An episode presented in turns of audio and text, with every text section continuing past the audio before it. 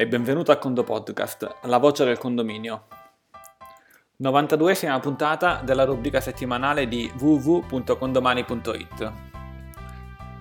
Oggi parliamo ancora di precompilata e di nuove funzioni che abbiamo realizzato su Condomani per te o che stiamo realizzando in questi giorni, che hanno il fine di permetterti di avere una serie di nuove opzioni per generare una precompilata perfetta, ma che ti aiuteranno in generale anche a gestire la parte contabile di condomani indipendentemente dal fatto che farai o non farai la precompilata.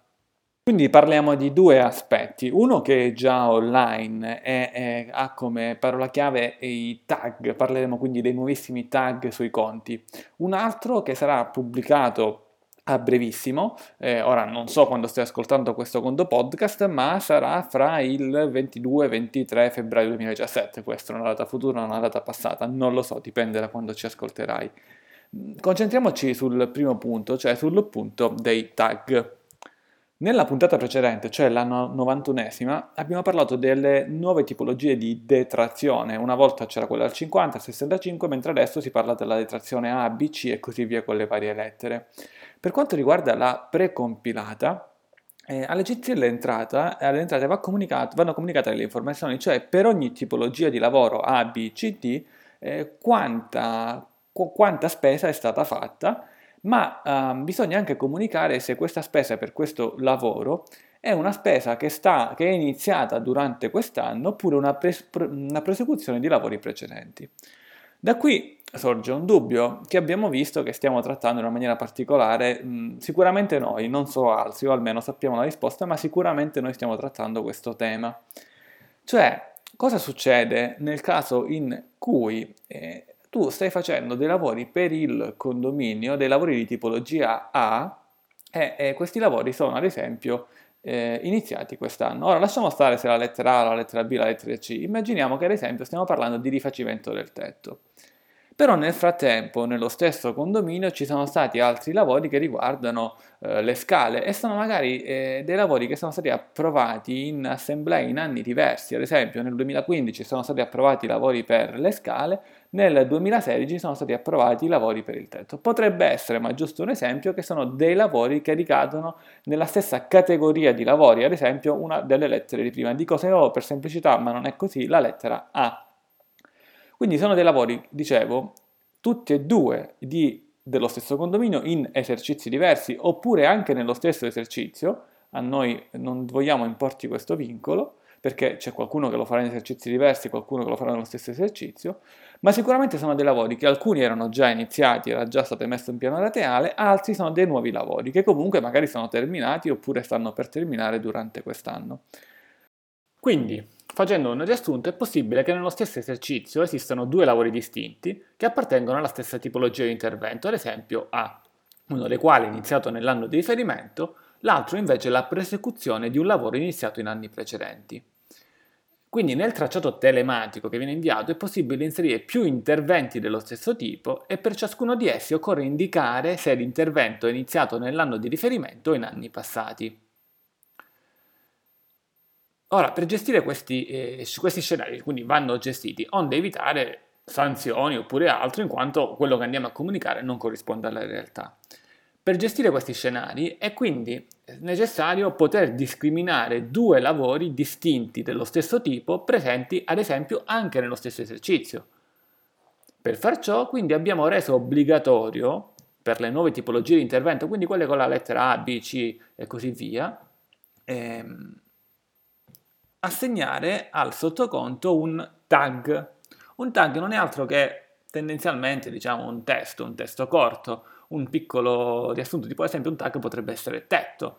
Quindi il tag identifica un lavoro specifico che ricade sotto una data tipologia di intervento e ha un attributo particolare che è la data di inizio. Un tag è applicabile quindi ad un sottoconto se la data di inizio del tag, però attenzione, è antecedente rispetto al primo pagamento, cioè il movimento che è contabilizzato registrato sul sottoconto. Cioè, oltre al nome, ti richiediamo anche la data di inizio. La data di inizio del lavoro non può essere precedente al primo pagamento, un po' quando si fanno i lavori di ristrutturazione. io posso andare a detrarre, che so, se faccio i lavori di ristrutturazione in un'abitazione, posso andare a detrarre i mobili se effettivamente li ho acquistati prima di iniziare la ristrutturazione e non dopo.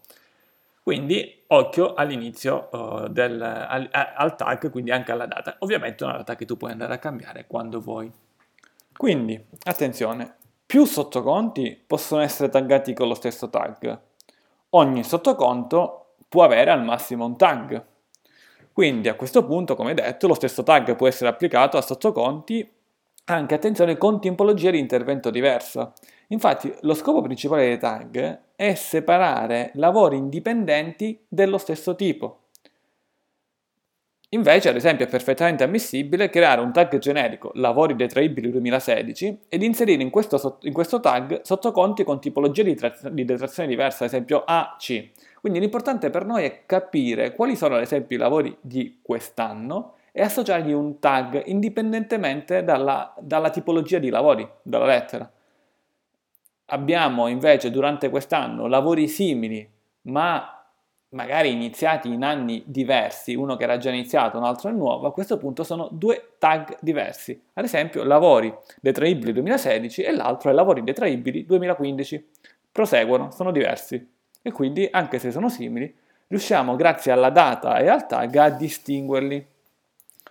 A questo punto il consiglio è sin da subito vai nei condomini dove ci sono dei lavori con detrazione, vai a impostare i tag. Se non lo fai, quando ad esempio vai a creare un nuovo esercizio, condomani ti blocca perché c'è un'informazione obbligatoria da dover andare a inserire. L'altra funzione di cui ti parlavo è invece sono le eccezioni, e noi chiamiamo eccezioni le eccezioni di detrazione, cioè la, quel qualcosa che nella precompilata ti permette di andare a selezionare un soggetto e di dire bene, ad esempio lui che risulta il proprietario dell'abitazione cede il credito al figlio. Ti è mai capitato? Dice no, amministratore, sì, in effetti pago io le rate, però cedi al figlio, cedi al mio figlio perché lui ha capienza fiscale, ha la possibilità di scaricare, mentre io no, perché magari non ho uno stipendio, mentre mio figlio sì, ha delle tasse da pagare. È un qualcosa che si può fare, ma indipendentemente da un punto di vista burocratico o a livello da commercialista e ti rispondo ora da un punto di vista tecnico. Una funzione che stiamo aggiungendo su Condomani, ti dicevo che sarà online fra il 22 e il 23 febbraio, se non prima all'interno di Condomani.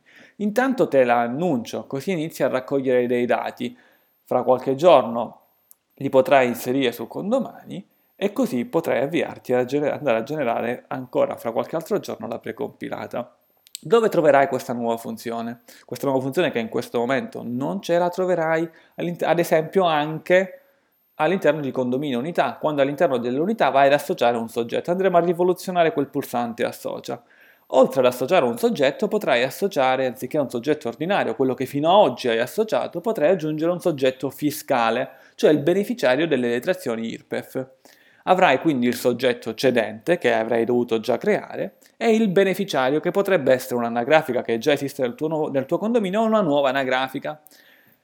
Ma dice, ma io uh, immaginiamo di avere una famiglia uh, che ha due figli, dice, ma uh, a chi cediamo questo credito? Al figlio, al primogenito o al secondogenito?